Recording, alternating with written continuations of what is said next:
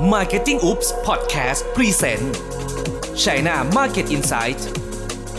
ถนนทุกสายกำลังมุ่งสู่ประเทศจีน และคนจีนก็มุ่งหน้ามาบ้านเรา เราจึงอยากพาคุณเข้าถึงวัฒนธรรม พฤติกรรม และตัวตนของคนจีน ในดินแดนมังกรอย่างลึกซึ้งรวมถึงความสำเร็จของ Tech Company และ Made in China ในยุคที่ทั่วโลกให้การยอมรับ สวัสดีครับ ผมตั้มอิทธิชัยอัธกุลสุนทรนะครับ เป็น co-founder Level Up Thailand นะครับ ซึ่งเป็นที่ปรึกษาการตลาดจีนครับ วันนี้นะครับ แล้วก็ EP ต่อ ๆ ไปเนี่ย เราจะมาพูดถึงตลาดจีนกันว่าทำไมถึงเราต้องเจาะตลาดจีนและควรจะทำอย่างไรนะครับ เพื่อนๆ พี่ๆ น้อง ๆ นะครับ ที่อาจจะเป็น SME อยู่ เป็นนักศึกษาหรือว่าคนที่ทำงานด้านการตลาดมาสามารถมาเรียนรู้พร้อม ๆ กันได้นะครับว่าเราควรจะเริ่มตรงไหนก่อนนะครับเพื่อบุกตลาดจีน โอเคครับ เรามาเริ่มกันเลยดีกว่านะครับ ก็เบื้องต้นครับ เราจะต้องรู้จักพฤติกรรมคนจีนก่อนนะครับ โดยที่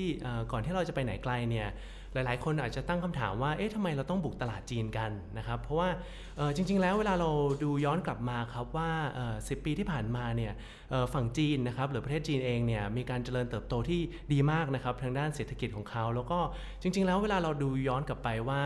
มีคนที่ติด Forbes list นะครับหรือคนที่รวยที่สุดในในโลกนะครับก็ตอนนี้เริ่มมีคนจีนเข้ามามากขึ้นด้วยนะครับ ซึ่งสำหรับคนไทยเนี่ยเราอาจจะได้ยินคำว่าแจ็คหมานะครับหรือว่าชื่อของแจ็คหมาที่เป็นเจ้าของ Lazada นะครับเถาเปล่าอาลีบาบากันเยอะนะครับแต่มีอีกคนนึงทราบไหมครับว่านอกจากแจ็คหมาที่ติดฟอร์บส์แล้วเนี่ย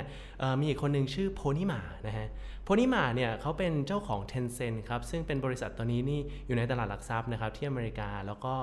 เข้าใจว่าตอนนี้ใหญ่กว่าเฟซบุ๊กแล้วนะครับในด้านของมูลค่า ดังนั้นคนนี้ก็เหมือนกันครับเขาก็ติดอันดับของ Forbes list เช่นเดียวกันนะครับแต่ว่าหลายๆ คนอาจจะไม่เคยได้ยินนะเราอาจจะลองมาลงลึกกันดีกว่าว่าจริงๆ Tencent นะครับก็เป็นบริษัทที่ใหญ่มากนะครับหลายๆ คนอาจจะรู้จัก WeChat นะครับก็เป็นแอปพลิเคชันที่คนจีนใช้เยอะที่สุดบ่อยที่สุดด้วยนะครับก็เป็นช่องทางการตลาดช่องทางหนึ่งที่เดี๋ยวเดี๋ยว EP หลังๆนี้นะครับเราจะมาพูดคุยกันนะครับแต่อีกตัวหนึ่งครับสำหรับเด็กนักศึกษานะครับหรือคนที่เพิ่งจบใหม่หรือว่าโดยเฉพาะผู้ชายเนี่ยออก็อาจจะมีการเล่นเกมกันด้วยนะครับก็มีออทาง Tencent เนี่ยเป็นเจ้าของออ ROV นะครับซึ่งก็เป็นของ Tencent นะครับก็แปลว่าออมีคนโอ้หลายคนในเมืองไทยใช้มากมายนะครับอีกอย่างหนึ่งครับก็คือ Joox นะครับ Joox เนี่ยเป็นออ music app นะครับหรือว่าแอปพลิเคชันฟังเพลงนะครับก็เป็นของเขาเช่นเดียวกัน นะครับเราจะเห็นว่าจริงๆหลังจากที่เราเรียนรู้ด้านการตลาดจีน หรือว่าเมืองจีนโดยรวมเนี่ยเราจะเห็นว่าหลาย ๆ บริษัทจีนเนี่ยใหญ่มากนะครับแล้วก็บริษัทหนึ่งเนี่ยถือครอบครอง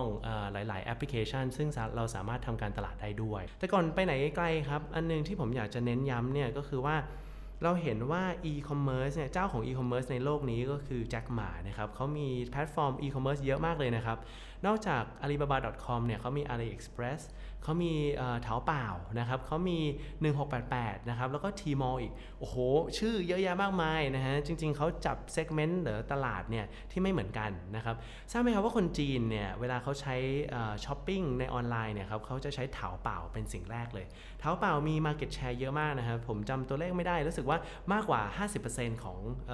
อีคอมเมิร์ซทั้งหมด คราวนี้แจ็คหม่าครับหัวใสมากนะฮะด้วยความที่มีคนใช้เยอะมากนะครับเขาเลยบอกว่าเอ้ยทำจะจะทำยังไงนะ เพื่อเพิ่มพฤติกรรมคนจีนให้จับจ่ายใช้สอยมากขึ้น เขาเลยตั้งวันวันหนึ่งขึ้นมาครับชื่อว่า Single Day นะครับหรือวันคนโสดนั่นเอง เขาบอกว่าวันที่ 11 11นะฮะก็ถ้าใครคนไหนโสดนะครับไม่จำเป็นต้องเสียใจนะฮะสามารถมาที่เถาเป่าได้นะครับเพื่อมาช้อปปิ้งนะครับปลอบใจของตัวเองไป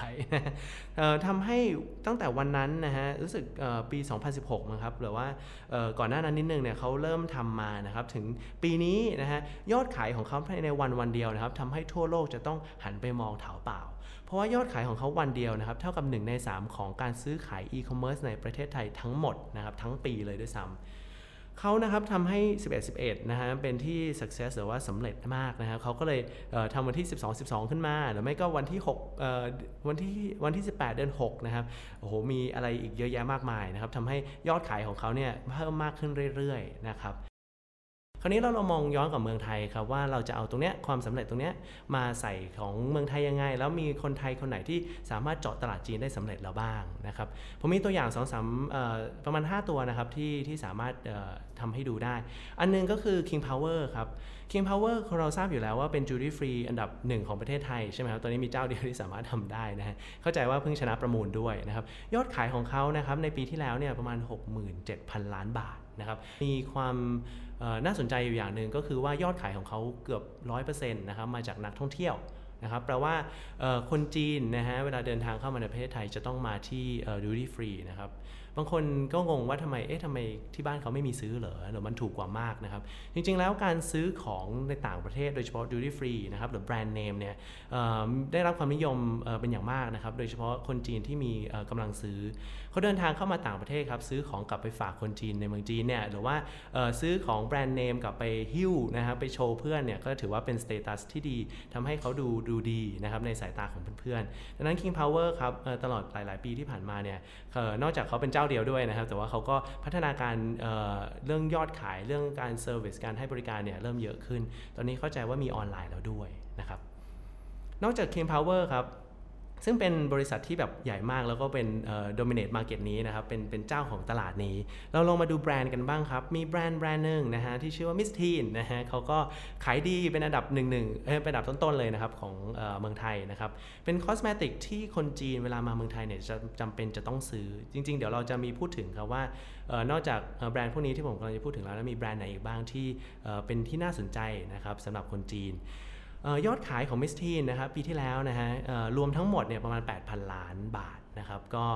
คราวนี้มาจากจีนเท่าไหร่ก็คือ 1 ใน8นะครับประมาณพันล้านบาททั้งนั้น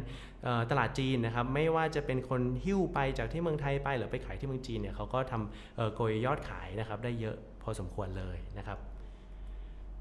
อนอกจาก มิสทีนนะครับแน่นอนนะครับอีกตัวหนึ่งที่น่าสนใจกันก็คือ Snail White นะครับจริงๆเขามีชื่อเสียงพร้อมๆกันไปนะครับช่วงตอนนั้นเนี่ยก็มีคนหิ้วไปหิ้วทั้ง Snail White ทั้งมิสทีเนี่ยไปขายนะครับทำให้เป็นที่รู้จักของเมืองจีนค่อนข้างเยอะนะครับคราวนี้ส่วนใหญ่แล้วที่ขายได้ก็เครื่องสำอางไทยเป็นที่นิยมอยู่แล้วครับเพราะว่าคนคนไทยนะครับก็มีผิวพรรณที่สวยงาม แล้วก็ดาราที่คนจีนชอบนะครับโดยเฉพาะนะฮะทราบไหมครับมีมีเรื่องตลกอันหนึ่งก็คือว่า คนจีนเนี่ยเวลาเขาเสิร์ชคำว่าเมืองไทยนะครับคำที่ 2 ที่เขาเสิร์ชเยอะที่สุดนะครับคือคำว่ากระเทยถามงงไหมครับว่าทำไม เพราะว่าเขาบอกครับว่าคนเมืองไทยเนี่ยเวลาศิลปกรรมผู้ชายเนี่ยให้แปลเป็นผู้หญิงนะครับ โอ้โหสวยกว่าผู้หญิงอีกนะฮะแล้วก็เครื่องสำอางเนี่ยทำไมถึงขายดี เพราะว่าสามารถ ทำให้เครื่องสำอางไทยนะครับทำให้กระเทยไทยเนี่ยสวยกว่าผู้หญิงได้ โอ้โหทำให้แบบดูมันน่าสนใจมากเลยทีเดียวนะฮะ ก็นอกจาก Snail White ครับ ถ้าเรามาดูยอดขายเขาจริงๆเนี่ยประมาณพันกว่าล้านนะครับในเมืองไทย คราวนี้เมืองจีนเป็นเท่าไหร่นะครับเขาเคยทำถึงประมาณ 200 ล้านได้นะครับ ตอนนี้เขาก็พยายามบุกตลาดจีนโดยที่มี operation ที่จีนเรียบร้อยแล้วนะครับแต่คราวนี้ยอดขายของเขานะครับหรือว่าของคอสเมติกเมืองไทยส่วนใหญ่เนี่ยก็จะเกิดขึ้นจากตอนใต้ของเมืองจีนเดี๋ยวเราจะเห็นกันครับว่าเมืองจีนเนี่ยก่อนที่เราจะบุกเมืองจีน เราจะต้องแยกแยะให้เป็นก่อนว่าตลาดไหนเราควรจะจับ หรือตลาดไหนเนี่ยเหมาะสำหรับผลิตภัณฑ์ของเรานะครับอะคนสุดท้ายนะครับอออีกคนหนึ่งที่มีชื่อเสียงระดับหนึ่งเลยในเมืองจีนนะครับก็คือเท่าแก่น้อยนะครับด้วยหนังที่ออกตัวไปนะครับเกี่ยวกับเท่าแก่น้อยว่าชีวิตความเป็นมาเขาเป็นยังไงทำให้ยอดขายของเขาครับในเมืองจีนเนี่ยเป็นคือเป็นที่รู้จักปั๊บนะครับก็ยอดขายพุ่งเลยทีเดียวนะฮะของเขานะครับรายได้ที่เมืองไทยเนี่ยประมาณ 5,000 ล้านนะครับก็ในเมืองจีนก็ 1,500 ล้านนะครับ ครับเมื่อเรามาดูแล้วว่าแบรนด์ไหนในเมืองไทยนะครับสำเร็จในเมืองจีนนะครับก็เห็นแล้วว่าเราสามารถเดินตามรอยแบรนด์เหล่านั้นได้นะครับแล้วก็เห็นว่าเมืองจีนเองเนี่ยก็มีบริษัทหลาย ๆ บริษัทที่สามารถโตข้ามประเทศไปได้นะครับคราวนี้ก่อนที่เราจะบุกตลาดจีนครับอยากจะให้เห็นพฤติกรรมหรือว่าเขาเรียกว่าความชอบของแต่ละเมืองกันก่อนนะครับเมืองจีนนะครับมี 1,400 ล้านคน ซึ่งใหญ่มากนะครับประมาณ 20 เท่าของเมืองไทยเลยนะครับเมืองไทยมี 70 ล้านคน คราวนี้ครับเวลาเราบอกอกว่าขอ 1%ของพยาของเวลาเราบอกว่าขอ 1%ของประชากรของเขาทั้งหมดนะครับ ก็ถือว่าถูกนะครับ แต่ว่าเราควรจะต้องเจาะให้ถูกว่าจะเอาเมืองไหนก่อนหลัง นะครับคนไทยครับส่วนใหญ่ก็รู้จักปักกิ่งเซี่ยงไฮ้กวางโจวเฉินเจิ้นนะฮะพวกนี้คือชื่อที่เราได้ยินมา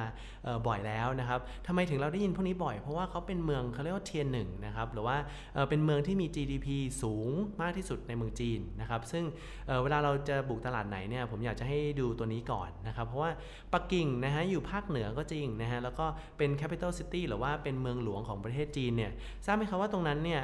อากาศเนี่ยเขาของเขาเนี่ยหนาวกว่าเมืองไทยเป็นหลายเท่ามากากนะฮะแล้วก็มีความแห้งนะครับของอากาศเยอะมาก ความชอบของอาหารของเขาหรือรสชาติเนี่ยเขาก็ไม่ได้ชอบหวานเหมือนเรานะครับก็จะติดความมันนะฮะหรือว่าความร้อนอะไรอย่างเงี้ยนะครับเพราะฉะนั้นแล้วเนี่ยพฤติกรรมของเมืองจีนนะฮะแบ่งเป็นภาคเหนือซึ่งหนาวแล้วก็แห้งนะครับ ดังนั้นแล้วเวลาเราจะบุกตลาดจีนตรงนั้นเนี่ยเราจะต้องคำนึงถึง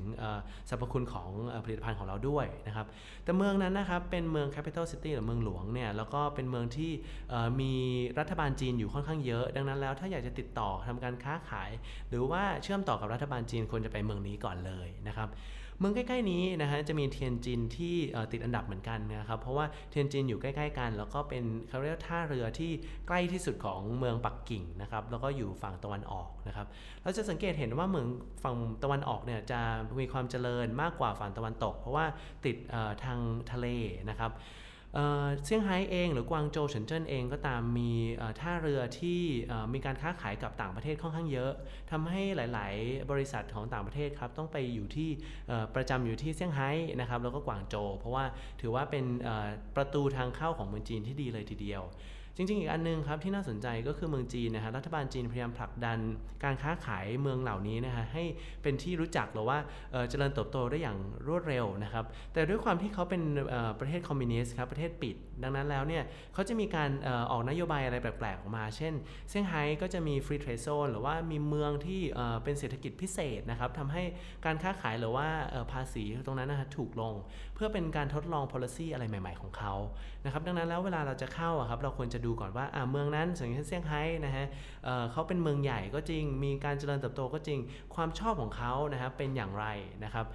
ถ้าพูดคร่าวๆนะครับเมืองเซี่ยงไฮ้เนี่ยจะคล้ายๆฮ่องกงนะครับก็คือมีความเจริญเติบโตมีฝรั่งอยู่เยอะนะฮะหรือว่าคนต่างชาติอยู่เยอะ ดังนั้นเมืองของเขาจะมีความต้อนรับอะไรสิ่งใหม่ ๆ ของฝั่งตะวันตกได้ดีนะครับผมก็เป็นเมืองที่น่าสนใจแล้วก็เป็นเป็นเมืองที่รวยด้วยนะครับแต่ว่าถ้าเรามองถึง high net worth individual หรือว่าคนที่มีรายได้สูงมากกว่าคนปกติเนี่ยก็จะอยู่เมืองนี้เป็นหลักเลยนะครับอีกอันนึงคือเทรนด์แฟชั่นนะฮะส่วนใหญ่ก็มาจากเมืองนี้เช่นเดียวกันนะครับคราวนี้เรามาดูใต้ใต้ลงนิดนึงครับออนอกจากอีวูหรือว่า